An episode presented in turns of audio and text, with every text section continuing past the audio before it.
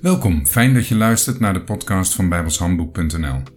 Met vandaag weer een nieuwe bladzijde uit het Bijbelsdagboek. Iedere dag een korte overdenking met als doel je geloof op te bouwen en te versterken. De muziek bij deze podcast is geschreven en uitgevoerd door Jack Andrew. Ik begin met het lezen van Efeze 4, vers 17, waar staat: Ik zeg dan dit en betuig het in de Here dat gij niet meer wandelt gelijk als de andere heidenen wandelen, in de ijdelheid huns gemoed. Een van de onderwerpen uit de Bijbel die belangrijk is om te weten nadat je bent wedergeboren, is dat we worden veranderd in ons denken. Om de Heer te kunnen dienen is het noodzakelijk dat ons denken wordt veranderd. Het denken van deze wereld is onderworpen aan ijdelheid of leegheid omdat deze wereld geen toekomst heeft in zichzelf. Paulus zegt in 2 Korinthe 3 vers 5 dat we van onszelf niet in staat zijn om iets te bedenken van de zaken van God. Het is uit Hem dat we ertoe in staat zijn. Hij heeft ons bekwaam gemaakt.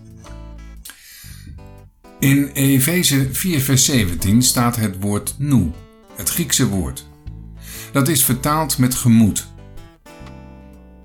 Op andere plaatsen wordt het vertaald met verstand en dat is beter. Vergelijk Titus 1 vers 15. Maar beide hun verstand en geweten zijn bevlekt. Het gaat dus niet om gevoelens zoals vaak wordt gedacht bij het Nederlandse woord gemoed, maar om ons verstand of denken.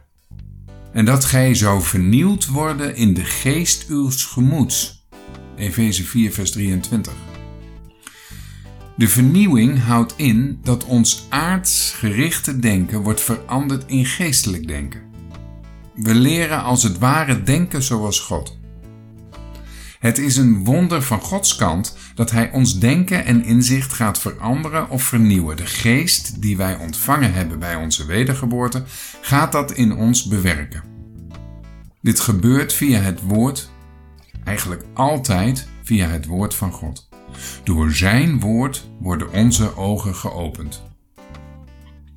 In Lucas 24, vers 31 gebeurde dit ook bij de Emmausgangers.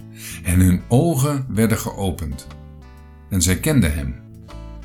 En daar wil ik het bij laten voor vandaag. Morgen pakken we de draad weer op.